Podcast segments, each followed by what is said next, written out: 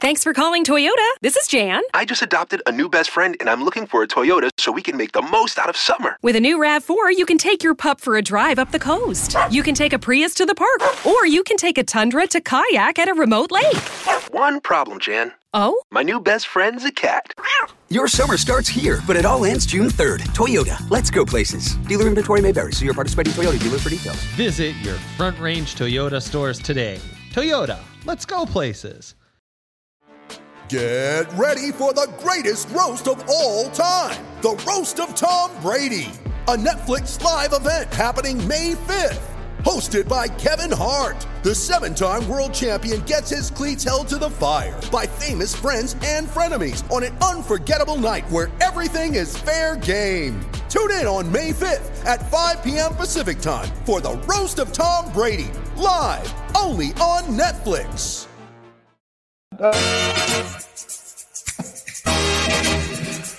Oh, baby.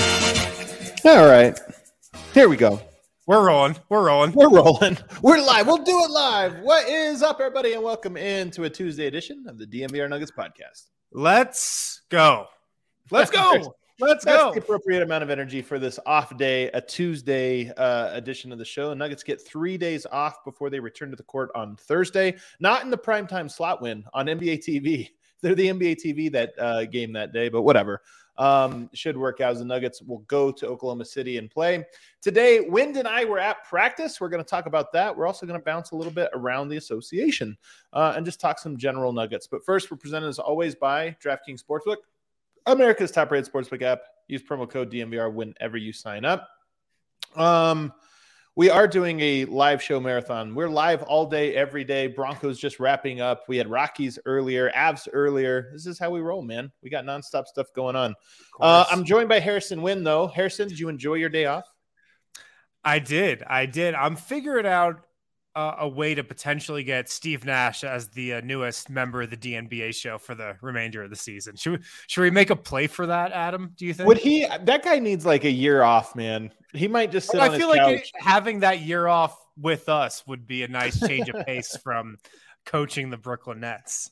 You think? Uh, I wonder how changed he is by like he made an enormous amount of money. Steve Nash did, and that was I was told. So this is some insight. Again, this is hearsay. I'm not reporting this. I'm not a Brooklyn Nets reporter, but I talk to people.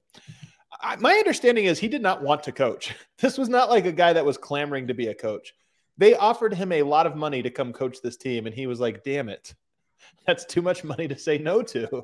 That it was like one of those situations. Um, so I think that he probably is feeling an extreme sense of exhaustion, not just because he didn't want to be in coaching to begin with, but because that specific job. I have to imagine this is like the best day of the last two years for him. Right. Yeah, I also heard he never wanted to coach. Do you think when he got wind that he might be fired or that he was on thin ice, he just went like full George Costanza, gets kicked out of the game, gets ejected, you know, in that game a, a couple nights ago, just starts like trashing the facility. Just, I mean, he's not going to throw Kyrie Irving under the bus, but he does Yeah. everything other than that to potentially sh- get fired. I think he should have done it like the Italian coach at Eurobasket and just like made, Yeah. made that big of a deal, gone into the stands and you know hugged the kissed the baby and you know all shook some hands. Um, no, but he's out. We'll actually talk about that a little bit later. Uh, maybe we won't now that we've mentioned all I really have to say about it. Um, but somebody asked here, Steve Wynn says, why would you hire someone who didn't want the job? I mean, oftentimes the greatest leaders are the reluctant leaders. You know, the ones the ones that have the talent and ability but don't necessarily want it. I mean, there's something Jokic, for example, is one of these guys, the reluctant leader. And I think Steve Nash has enough knowledge and respect around the league that people kind of just assumed he would be a great coach. I don't think he was, but at the same time, come on, man, that job was an impossible one. Oh, Like, for sure. For How sure. do you do a good job there? So Yeah. And on on behalf of the Nuggets, this is not really on behalf of the Nuggets, but this is me speaking on behalf of the Nuggets. Steve, come come hang out in Denver. Come hang out around Nikola Jokic. Just just chill, chill around Ball Arena for the rest of the season. We'd love to have you. do you think Steve Nash is a good hang? Yeah. of course. Great I, hang. I, I'll bet he's a little bit yeah. less of a great hang than you think. I think he's watch a very watch some person. soccer in the morning. Go Yeah. to practice. I'm Yeah. sure he's a. I'm sure he's a, a a beer guy. You know, have an IPA in the afternoon. I think he's Maybe a some super wine strict diet night. guy, man. I think he's like knows the exact number of calories he consumes every day. I don't know if he's like a casual beer drinker, but you never know. Um, the Nuggets pad practice today. I want to start with Nuggets news. Of course, we are going to bounce around the league, and there is even some things with the Brooklyn situation that I think pertain to Denver, and at least just kind of will, will be a conversation all year. But we'll start with the Denver Nuggets, who got a day off yesterday. They get two practices today and then one tomorrow before they set out on this 30 days of travel, basically. Which, by the way, was a topic of conversation amongst the people there today, not just the media people, but Michael Malone talking about it. The Nuggets, you know, coaching staff and and in PR and people around the team just kind of like, oh man, here it comes. You know, like here Yeah. comes this big. We're going to be on the road for 30 days straight, basically. So it's not like a media contrived thing. This is like a real a real talking point. Wind, why don't you walk us through though your notes from practice, starting with Michael Malone?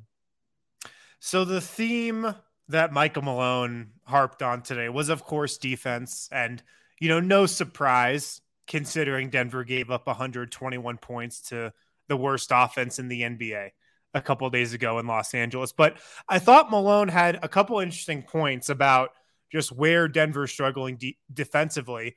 First of all, they're struggling defensively on the road. Their home defense has been okay. Their road defense has been awful. They're they're giving up just way more points per game, way more transition points, way more points from the three point line, way more points on the offensive glass away from home. And it kind of a- a lot of it, according to Malone, he thinks is boiling down to just like defensive basics, just sitting down, guarding your man, defending one on one, and rebounding and, and finishing the possession and getting back in transition. He said the Nuggets are the number four ranked pick and roll defense on the season. And where Denver's struggling is just like basic defensive stuff one on one defense, getting back in transition, rebounding. So you could kind of look at that, at least I do, and say, I think that's a better thing to need to clean up than like your pick and roll defense being a disaster at, at this point in the season because a lot of that stuff is just like effort based, at least at least in my opinion. Here's, I think he's right. And by the way, I did the list yesterday. You can watch that episode or you can go on our YouTube channel and see some of the clips. Some of the stuff I highlight is not, it, it, it is just effort stuff. A lot of this is transition. And Michael Malone cited transition specifically. Like you sit and watch some of the half court. That's why he was mentioning the pick and roll. I think everybody thinks, oh, Denver's bad defensively. It's because they can't guard the pick and roll. If you had to distill it down right now, it would be two things, in my opinion. The number one with a bullet is transition defense which Yep. is like I don't I don't think they have a personnel issue with transition defense. That's a are you executing? Are you locked in? Are you are you doing the things you need to do? Do and you also are you- want do you want to get back or do you not really care? and also what kind of turnovers are you having? Are you generating live Sure. ball turnovers at a higher rate or what have you? Um, but the other thing is, and, and Malone mentioned this, it's one-on-one defense. It's it's point of attack. Are you just hey mano a mano? Is this guy getting around you with ease? And that was the other part of it. The pick and roll thing is interesting. The one thing I will say, because I agree with Michael Malone's assessment here and the home away stuff, it's jarring. There's been three home games, four away. It's hard to draw too many conclusions when you have such a small sample size. The Utah Jazz light you up. You're all of a sudden that one game is going to weigh the numbers so much.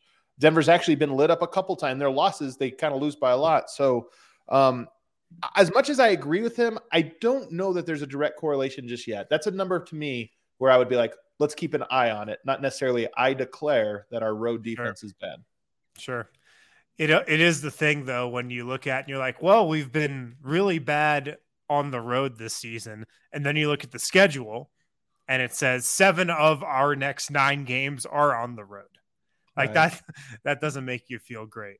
But but maybe Um, maybe and maybe honestly, Michael Malone. There's always a method to his madness because Malone, I think, understands analytics and stats pretty well, better than most coaches. You know, he understands the concept. I think he understands the concept of small sample size.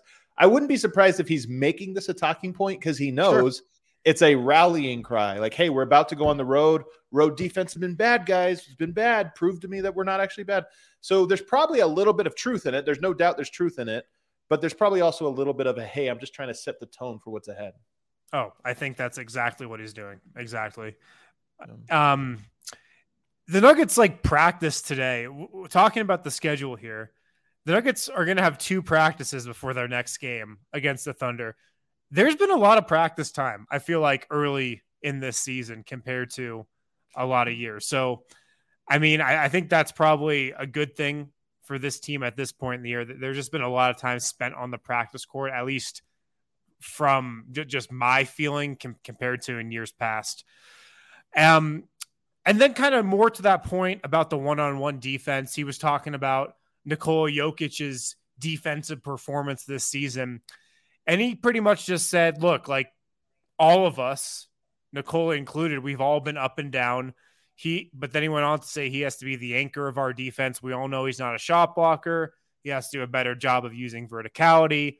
The flip side of it, and he circled back to this, is it starts on the ball. Our first line of defense isn't doing their job. Right. Yeah. I think he's right about this. It's funny because I asked him specifically about Nikola Jokic's, I mean, defense, like to me, which has been a problem. And Malone rarely, when you ask about one player, he'll always deflect a little bit. And he kind of went right back to the team. But he did circle back and say, but with regards to Nikola, I think we need to help him out by having better point of attack defense. So uh, to me, it was deliberate in the way he answered. He responded to that. Yeah. The the thing that gets you a little discouraged when you hear that is the Nuggets should be way better this season defending the ball than they were last year and that they've been in years past. I mean, isn't this a reason why Bruce Brown, why Kentavious Caldwell Pope are here? Christian Braun, it's to defend on the ball. This is why me and my colleague over at Locked On, Matt Moore, we always butt heads about this because Matt is always about the scheme. You know, is Denver playing drop or are they playing up? And I always push back. I don't push back on it, but I always just think like that doesn't to me that's not telling the full story. And the and this is the exact reason the players you have, the scheme you have, those things matter a lot. I'm not trying to downplay them, especially at the top. They they matter. But Yeah. to me, so much of it is there just appear to be coaches that do a very good job of coaching the details that just get their players to do the exact thing that you're trying to do. You have a good game plan, but it's poorly executed. That's part of coaching as well. And so I look at this one from Malone. In years past, you know, you got guys that you just don't buy can defend at a high level. You got Will Barton, you got Monte Morris, whatever. Hey, what can you do?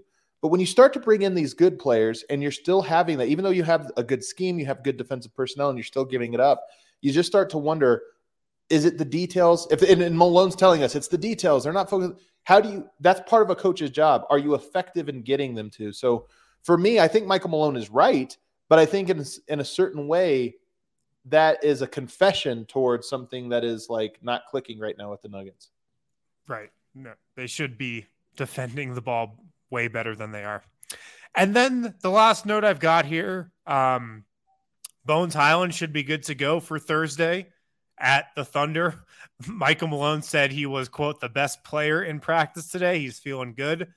Ish Smith, on the other hand, seems like his status is in doubt. He did not go through any of the live parts of practice today. If Bones is ready to go, that's kind of a moot point. I don't think Ish was going to play anyway. Um, but it, but it was good to hear that not only did Bones participate today, but was a very good player. Weird thing, him missing this last game. Very weird.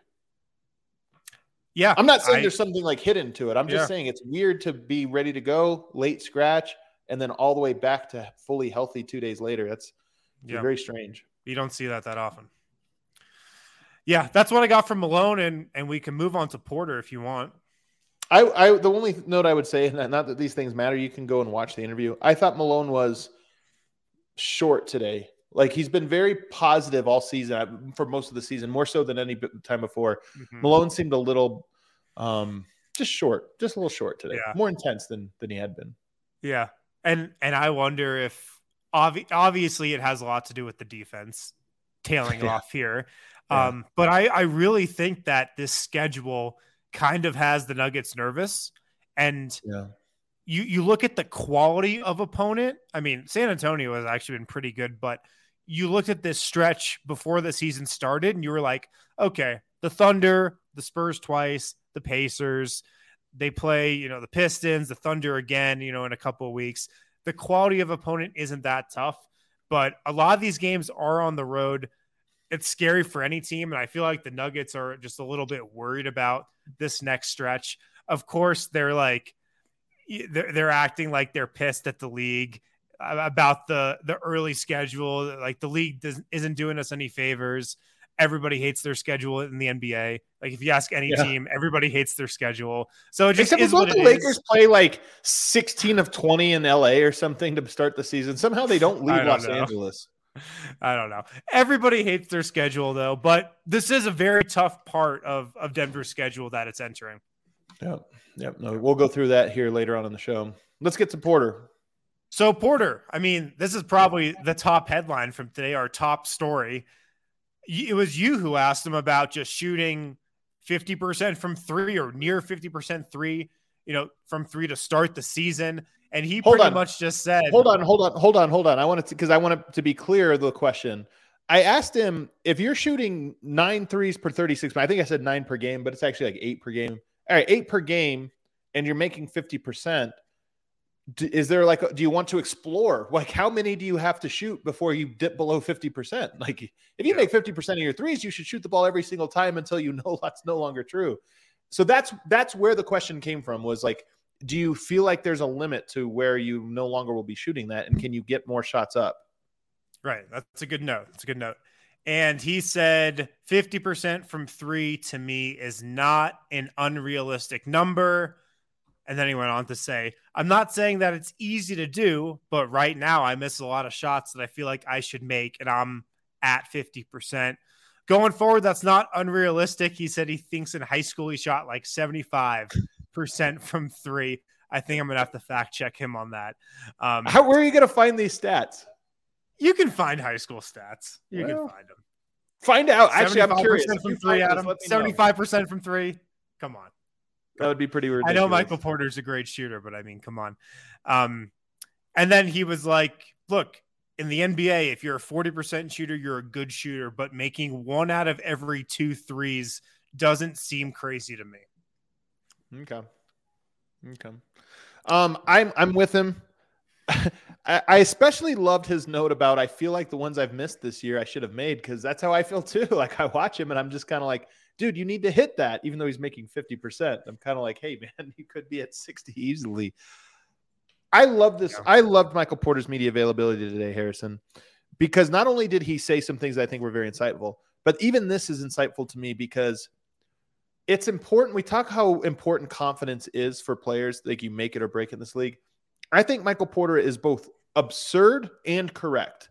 And also, and it gives you an insight into how he views it that, hey, this is what he thinks. Like the shots he's taking are not special. Those are shots he knows he can make, and 50% seems like a realistic goal for him. So, Yeah. am I taking him to do it? He's only at 49%. Like one bad game ruins your percentage so much in the NBA. Right. So, I'm not necessarily counting on it, but I do think that there is something to this guy. I don't mind him getting shots up. By the way, that was also another another point he made was that Michael Malone has been telling the whole team one of our goals is to get more threes up. So right now he Mhm. doesn't feel in any way restricted about getting his three point shots up. Yeah. He said, I don't think I should be taking nine or 10 per game, but something close to that.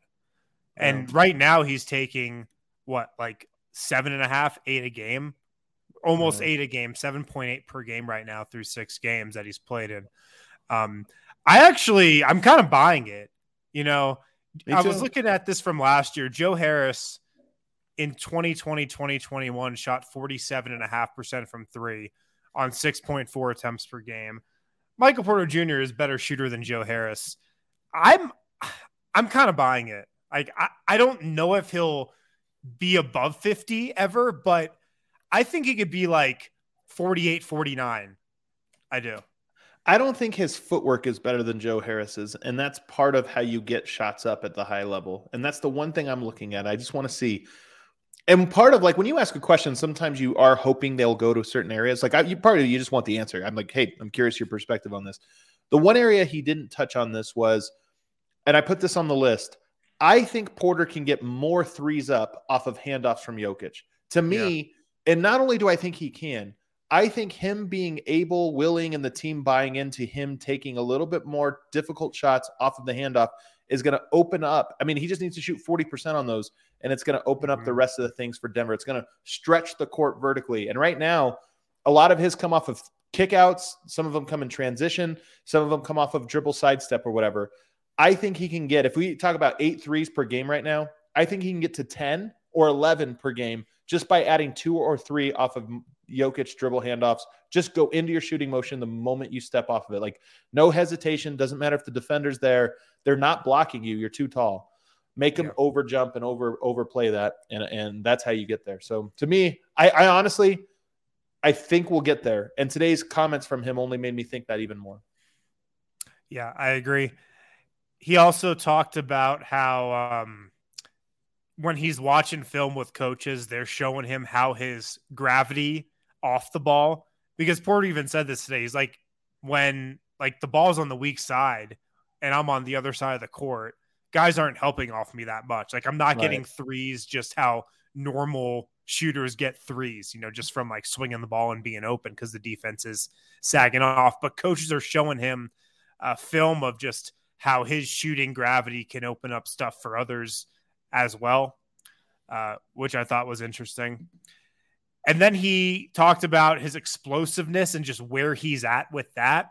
He compared it to where he was a couple years ago entering the season, um, not before last year when he got hurt, but two years ago. He thinks he's about as, as explosive as he was then, but he said he's not really where he was in high school or, or where, where he wants to be um, explosiveness wise. Noteworthy. And it is also noteworthy that he compared himself to a few years ago where I felt like he was pretty athletic. I, I'll disagree with him though. I do think we've seen a more athletic Michael Porter in the NBA than what we've seen so far. Yeah. Yeah, I think so too. Um, I think that gives you a little bit of confidence with just how much he can improve as the season goes along, though. I agree. I'm just so Michael Porter's been one of the best parts of this season to, for me, and he's got a ways to go. But that's what's so exciting. He just, I'm just so impressed with him, um, and, and really excited for him. Yeah. And then the final note I've got on playing with the bench, he said he really enjoys it. Yeah. He said, I enjoy playing with the bench. It's a little different style compared to when I'm playing with Joker and Jamal Murray. Um, I think I know what he's getting at there, and I'm not surprised that he enjoys it. Me neither, but I'm telling you, he will enjoy it more playing with Jokic. Not, and again, people can overread this. I don't want us to be the one that make people think he's saying he doesn't like playing with the starters or this or that. No, I do think that he gets to be a little bit less. His shot selection gets to expand a little bit with that second unit by necessity.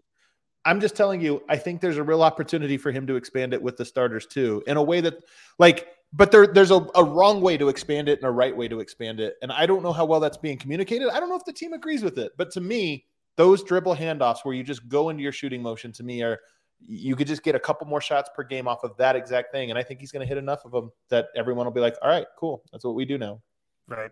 No, I agree 100%. I just think with the bench, he gets to play like the Michael Porter who shot 75% from three in high school played. Of course. You know- well, you know what I mean? if you if you take a bad shot with the starters, that play might have resulted in a Jokic floater or a Jokic Sure. post touch or a Murray open shot. If you take a shot with the bench, that play might have ended with a Jeff Green ISO or you know like a Davon Reed mid range. Like you're you're the alternatives are not that great, so you might as well get it up. Whereas with the starters, the alternatives are really really effective. So you got to be a little careful. Um, Right. All right, so good stuff out of practice today. Uh, glad to hear Bones is likely back for Thursday's game. That wasn't a major, doesn't appear to be a major injury. Um, and, and I think uh, one more day of practice, I think will serve this team well. One more day of rest and, and practice will serve this team well. And then they'll be back on the road. Let's take a break. On the other side, let's go around the league and talk about some of the trends league wide. Hassel Cattle Company, their beef is raised in Texas on a family farm. It's the best damn Wagyu beef you'll ever eat. You can get it shipped right to your door as well. What you got to do is go to hasslecattlecompany.com, choose what you want. They've got a whole menu of all the different types of beef, all the different types of Wagyu that they have. You check out, put it on your cart, check out, use the code DNVR20 to get 20% off your purchase. You'll get it shipped right to your door. They call it the blue collar American Wagyu beef. It's top shelf, but it's affordable. If you order beef, if you even just eat a lot of beef and you order it consistently on Hassel Cattle Company, you're going to end up saving money in the long run and you're going to be eating top shelf Wagyu beef as well. So go to hasslecattlecompany.com to secure your bag of beef and use code DNVR20 for 20% off your entire purchase.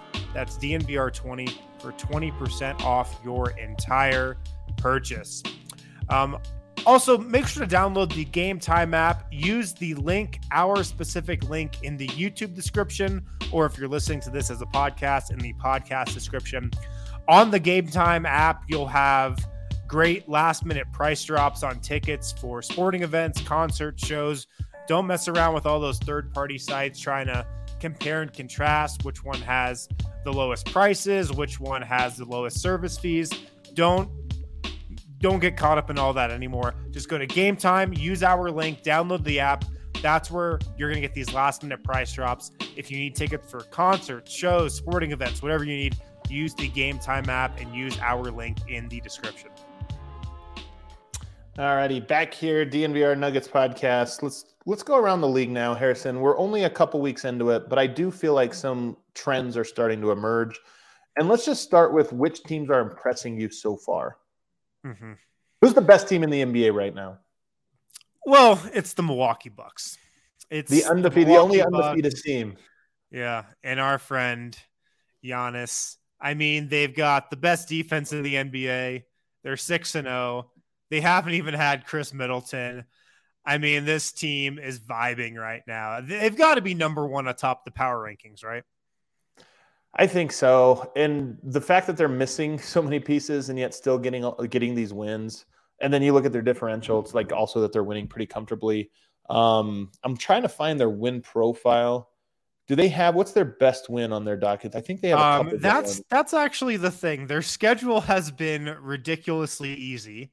They've been um, home all but once. Holy crap! Yeah, so they're probably not upset about their schedule. They're them and the Lakers are the only two teams not upset about it.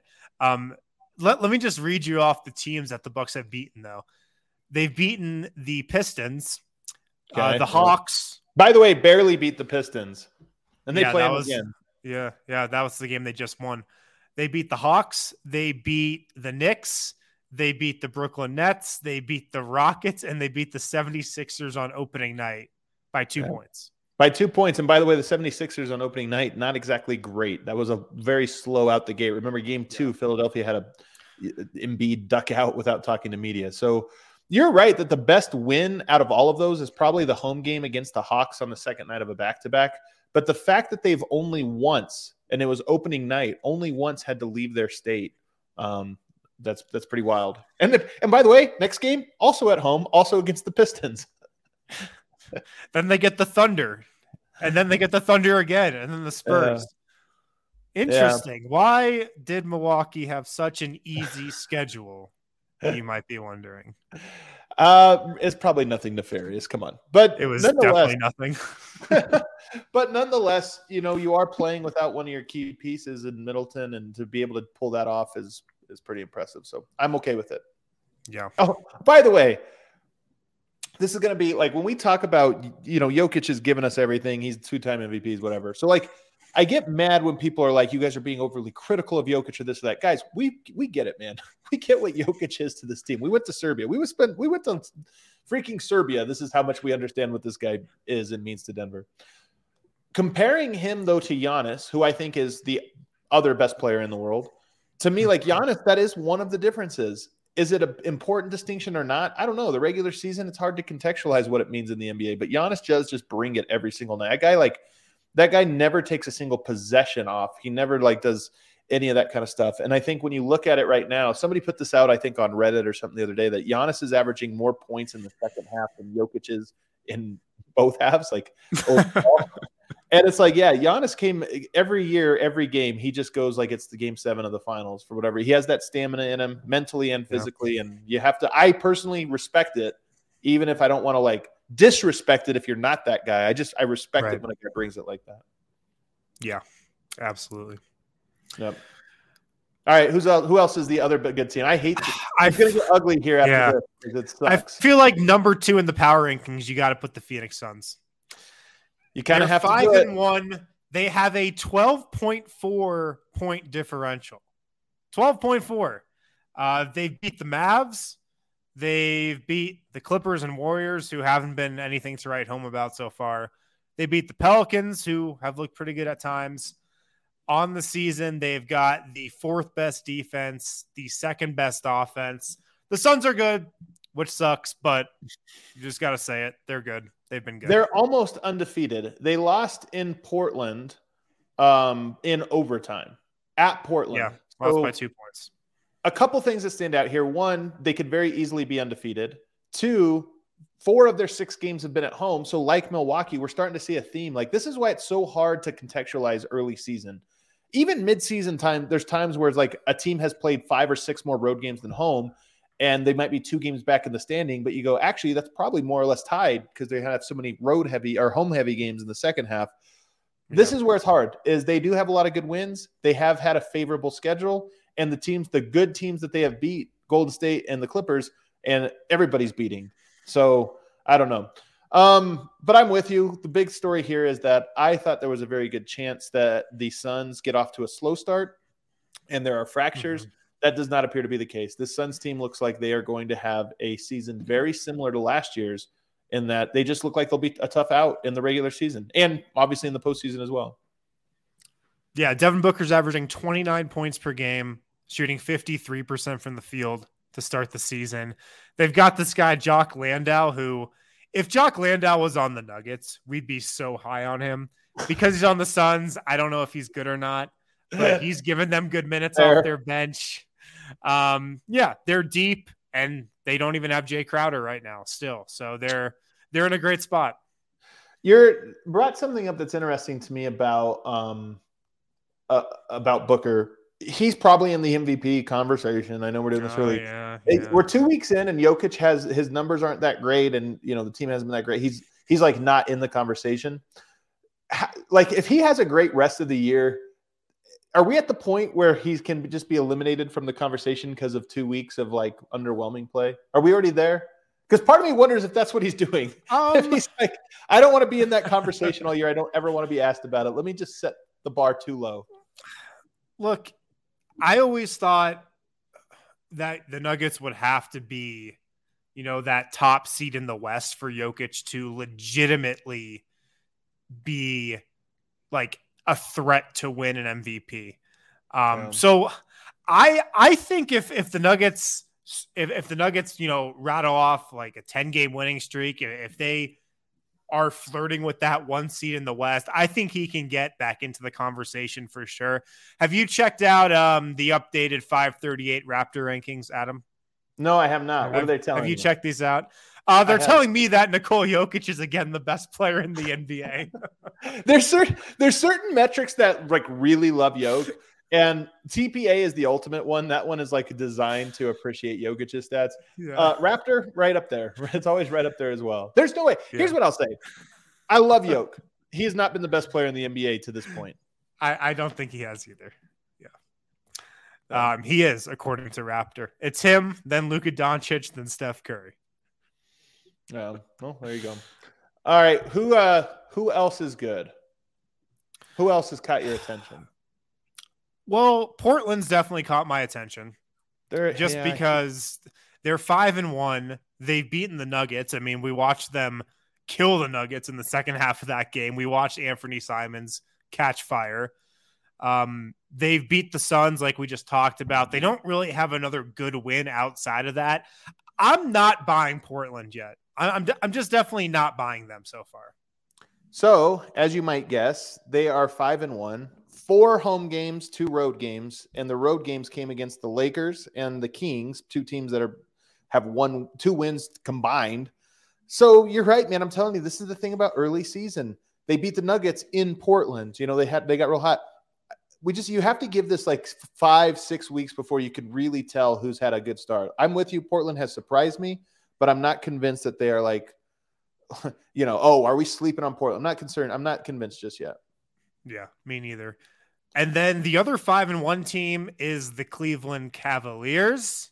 Mm. They have um, one good win. They beat Boston. Uh, they've also beat the Knicks, the Magic, the Wizards, and the Bulls. They lost to the Raptors. Again, I think they're kind of in that Portland category where it might be a little too early to declare if they're good or not. Because they were so good last year, I think it's a little bit easier. Donovan Mitchell is an MVP candidate. He's definitely in the conversation at this very moment, averaging 30 plus a game. Um, I'm more inclined to say that they've been a good team. Um, but they're the Eastern Conference, so we won't spend too much time on them. Is there any other teams spe- specifically out west? I mean, we should talk about. Here's one thing I'll say: the Utah Jazz, I think, are legitimately good. I think that they will fall off as the season goes on, but I think that they are proof of you know to win a championship, you need talent and identity that everybody buys into. To be good in the regular season, the ta- one of those parts can go one way. You can have a lot of Mhm. talent, not a good identity, but you're just too talented that you know you're going to win some games. Or you could have mediocre talent but a really strong identity, and that'll work too. And I think the un- most underrated thing in the NBA is teams like Utah who have an identity. They have an established pecking order. Spoiler alert: Lauri Markkanen is the centerpiece, which is like, wow, who would have known he was up for that challenge? But he's looked great. But they know who they are. They get up a lot of shots. They appear to be very well coached, and they caught teams off guard. To me, that's a recipe for a very good, like surprisingly good regular season team.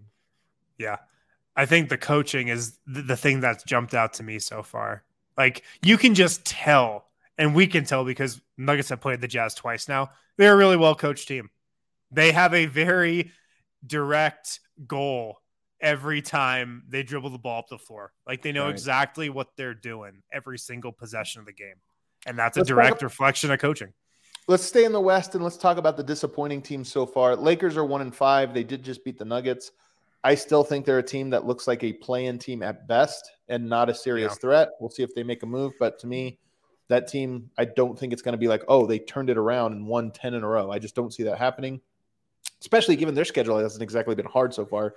And then the other one is the the the Warriors are three and four, and I think a lot of people thought, oh, the Warriors are just going to run through the league. Still might happen, but they like the Wi- Wiseman has been one of the worst players in the NBA this year. I don't know if you've noticed. He's really bad, especially defensively.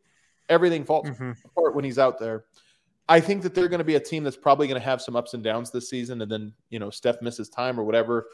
Last year, Draymond missed time, Steph missed time, and the team survived because they had so much you know culture and talent. This year, if you lost Draymond or you lost Steph for three weeks, I think that team would actually really struggle in those stretches. Yeah, I could see it. I could see it. I mean, the Warriors, they're relying on a bunch of young guys this season. Last year, you know, they had Kuminga and Moody playing roles for parts of the season, but they're definitely relying on them way more than they were last year. And like young guys are volatile uh, for sure. Um, Yeah. So I feel like they could they could be up and down a little bit, but I I'm betting on the Warriors to catch fire for like one stretch, shoot up to like top four in the West and stay there. That, that's that's what I'm betting on. Let's take a break. And then on the other side, I want to talk about two teams that have been disappointing and a little confusing. And that is, of course, the Brooklyn Nets, who we mentioned earlier, just fired their coach. But the other and more important one is the LA Clippers. And there's it's important for a couple of reasons. I want to talk about them on the other side. Guys, the NBA is back. The wait is over. The season is going. So check out DraftKings Sportsbook, an official sports betting partner of the NBA. New customers right now can make any $5 NBA moneyline bet and get $200 in free bets if your team wins. In addition, everyone, not just new users, everyone can boost their winnings up to 100% with DraftKings stepped up same game parlays. You go to same game parlays, make sure you opt into that stepped up promotion. The more legs you add, the bigger the profit boost you get. If you add 10 legs to your stepped up same game parlay, you're going to get a 100% profit boost. So, a great way to make some money there. Make sure to download the DraftKings Sportsbook app now. Use promo code DNVR, make any $5 bet this week, and get $200 in free bets if your team wins. Only at DraftKings Sportsbook with promo code DNVR. Minimum age and eligibility restrictions apply. See show notes for details. Also, Athletic Greens. This is a product that I use literally every day. Athletic Greens has hooked us up with, you know, some of their product because we're partners with them. We talk about it a lot, and I can I can attest. I stand by Athletic Greens. It's a great way to get your day started. It just sets you off um, on a, a great day. You do it early in the morning. It's the first thing you do when you wake up. And Athletic Greens, like I said, can lead to a really awesome, just healthy, productive day. If you want better gut health, more energy, if you want an optimized immune system, check out Athletic Greens. 75 high quality vitamins, minerals, whole food source superfoods, probiotics, and adaptogens. All of that is in one scoop of Athletic Greens. Um, so go to athleticgreens.com slash nuggets. Go to athleticgreens.com slash nuggets to take ownership over your health and pick up the ultimate daily nutritional insurance. Speaking of health and wellness, how much candy did you eat yesterday, Wind? I you don't have kids. You're a little bit over the like big Halloween party scene. I'm I'm guessing you didn't Yeah. go trick or treating. I'm also in an apartment, so no trick or treaters came by here. So Yeah. we I'm telling you, my neighborhood rocks for Halloween. I'm like the like I'm in the 99.9th percentile for Halloween, like place to be for Halloween. And I love it. Like so many kids coming by, you're walking out, it's like an entire party. Everybody's having a great time. Uh, people get super creative with how they set up. I love it, man. Halloween to me, growing up, not that great of a holiday. Now as a as a dad, it's like maybe the second best holiday. so I, I need you to set the scene for us in in your neighborhood what it was like. So every house is either out trick or treating because you got the kids, or people will they set up a table, a little fire pit, and then something else. Like some people have a projector and they're playing like Nightmare Before Christmas or you know Oh, something that's like next that. level. I'm telling you, everybody's garage, they're on their driveways and they have coolers for beer. So as you walk up with your kids, they get a little candy bar, you get a jello shot or a beer. And Wow, like every, okay. everybody in costume. And it's just like, it's honestly so many people. Uh, probably each house gives away 1,000 pieces of candy. That's how many people, that's how many kids come through. It's unbelievable.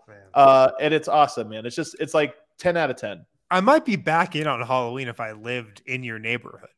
Like Yeah. that, that's that's next level. I feel like that should be on um, like the flyers when people are going to look at houses in your neighborhood. Everybody does Just- decorations and Just elaborate. like, check out our Halloween spirit in this neighborhood. It's true, man. There is something to it. And you should see like the average person has like 12 Halloween decorations in their yard. It's Wow. it's crazy how, how, how all out my neighborhood goes.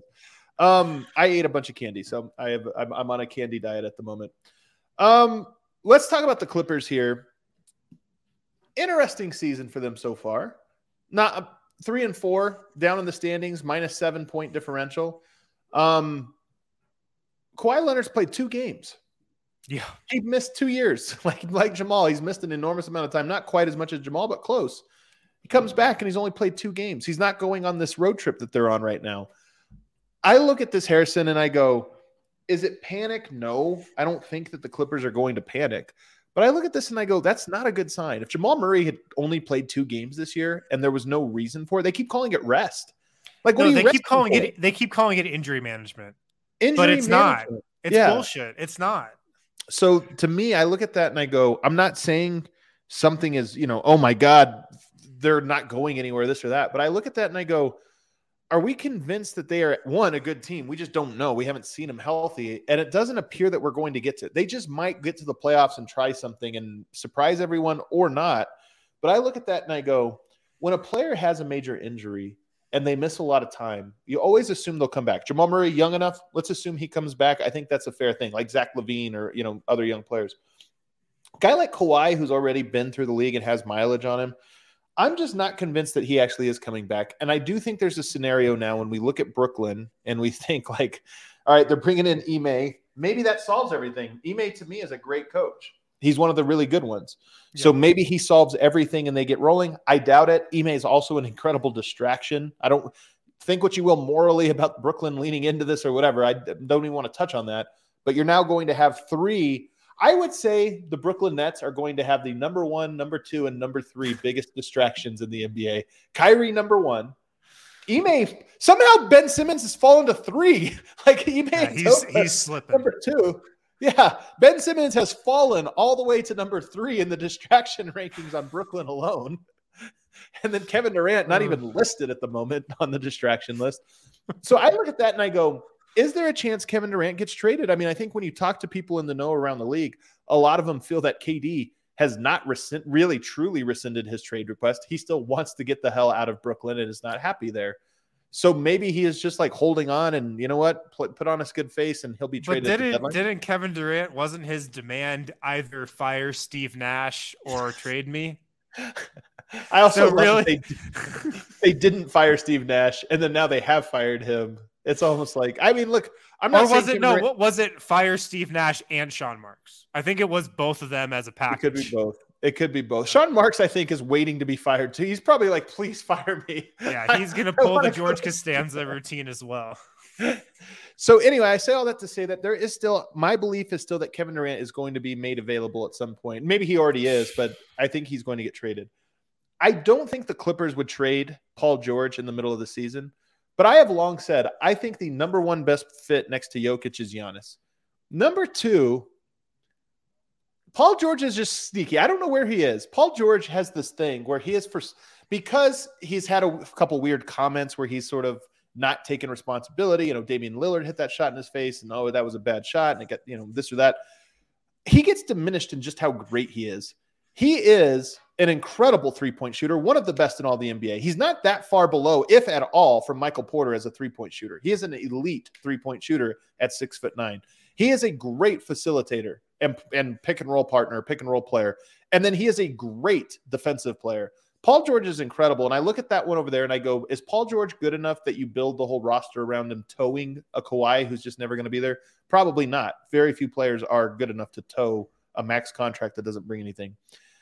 I just watched Kawhi only play two games after having 500 days off. And I go, I'm not convinced he's healthy and going to be back. And the Clippers are 100% in mortgaged future to be able to go in right now. And I go, the only way to get out of that, like we saw with the Denver Broncos today, by the way, who went all in on this season, it didn't work out. And they said, you know what, Bradley Chubb, get out of here for a first round pick. I look at that and I go, there's a scenario where Paul George is made available at some point, if not this season, because I don't think it'll happen this season, but it could be this summer where they just get through this year. It doesn't go the way you think. Kawhi Leonard's not ever coming back, and they have to accept that. And they go, all right, what can we get for Paul George? And I look at that and I go, he is outside of Giannis in the same tier. Maybe Kevin Durant's a slightly better fit or LeBron or this, whatever, but he's in the same tier to me as everybody besides Giannis in terms of he checks every box you need to place next to Jokic. Yeah. Well, he does. I mean, he absolutely does. He's a great shooter.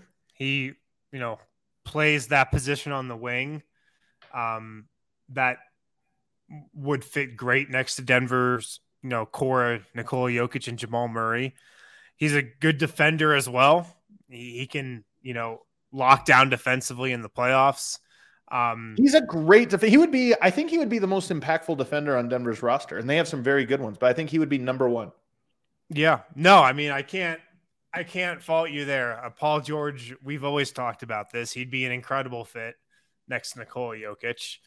Um I could see him becoming available. You know, every season there's a couple guys, a couple guys on the Paul George level who you would never think in a million years like heading into the season would be traded and they're available. You know, stuff happens Right. during the season, during the first 10 games of the year that makes them available. So, yeah, I'm with you. I, I would not be surprised. He'd be an incredible fit on Denver. You know, just from a basketball standpoint, it is Giannis for me.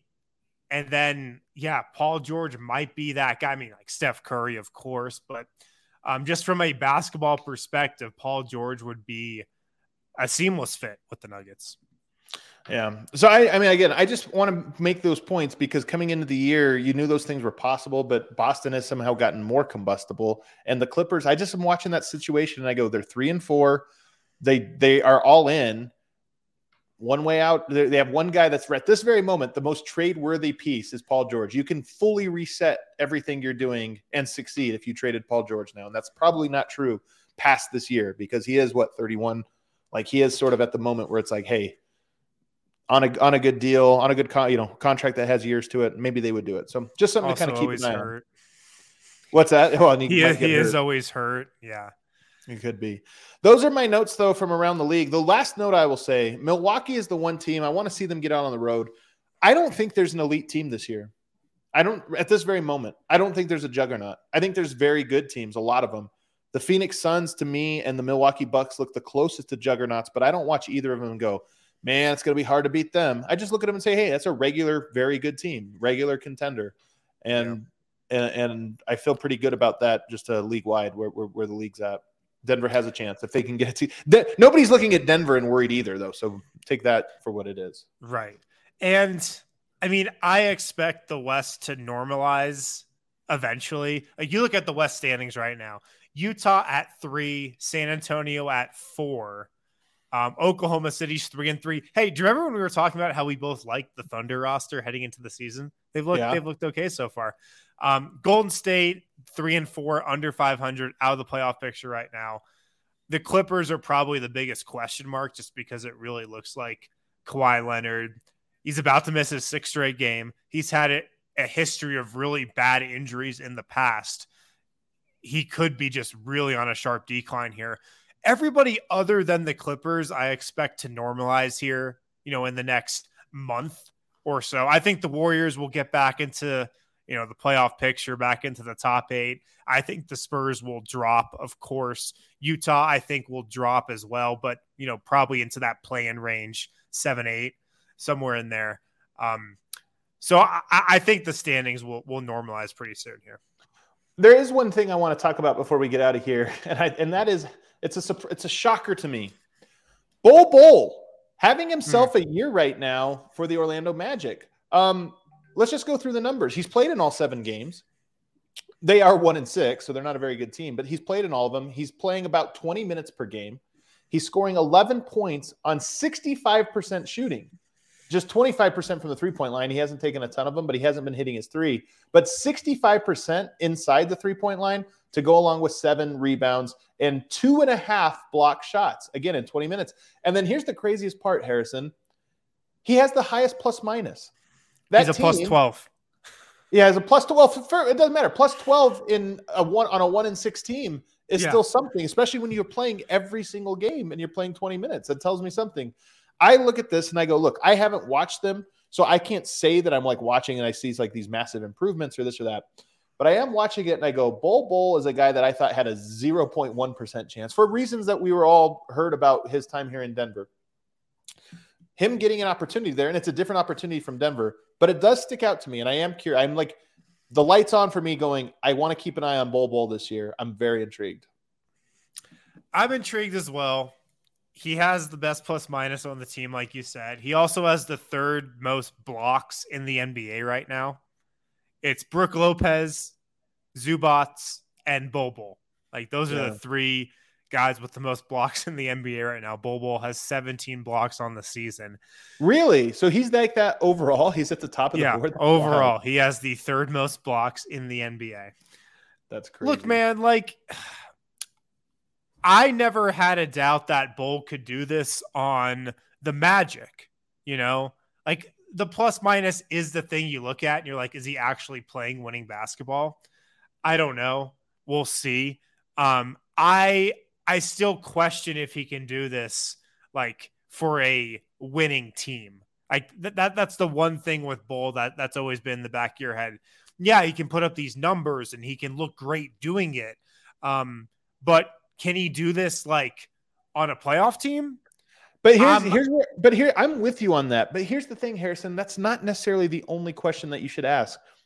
Oftentimes, players just get you to the point you need to get to, and I look at they traded him for nothing because he was worth nothing. You got a player in Zeke Nnaji right now that if you traded, you would be trading on all, virtually nothing. He's not in, on the team. They traded Jusuf Nurkic, and I know again, I'm not trying to say that oh these guys deserve to be coddled. There's things you give away when a Nurkic or a Bol quit on a team or, or what have you. There's things if you accommodate them, you lose the rest of the veteran locker room and they're like, really, you're just going to let this guy get away with this stuff. So I, I'm not trying to say I know the answer to this because I think there's too many moving parts. But I do look at this and say there have been a lot of players who were maybe they're not stars, but had some kind of value that unfortunately were given it away. Now, is that because Denver had too many talented players? In the case of Vanderbilt, Jared Vanderbilt, maybe. Like maybe that's why he didn't play. But I just know Beasley is playing heavy minutes. Vanderbilt's playing heavy minutes. Nurkic is playing heavy minutes. Bol Bol's playing heavy minutes. I just look around and I go, all of those guys were traded basically for depressed, like negative value. Right. I mean, look, but the thing is, though, we know the Nuggets tried to trade Bol Bol. They tried to put him in the package for Aaron Gordon. The Orlando Magic didn't want him in that trade package. They wanted point, RJ Hampton instead. But that's like, no, point, nobody though. wanted Bol Bol. But that's but that's my point. Like are, are, Zeke Nnaji is not in the rotation right now on a team that is, has a horrible, atrocious bench. You know, most nights. Like, are we sure that if Zeke Nnaji got traded right now, do you feel like there's a chance that for some team would would get him and be like, oh wow, this guy's like got something to him? No, I, I think some team would absolutely. Yeah.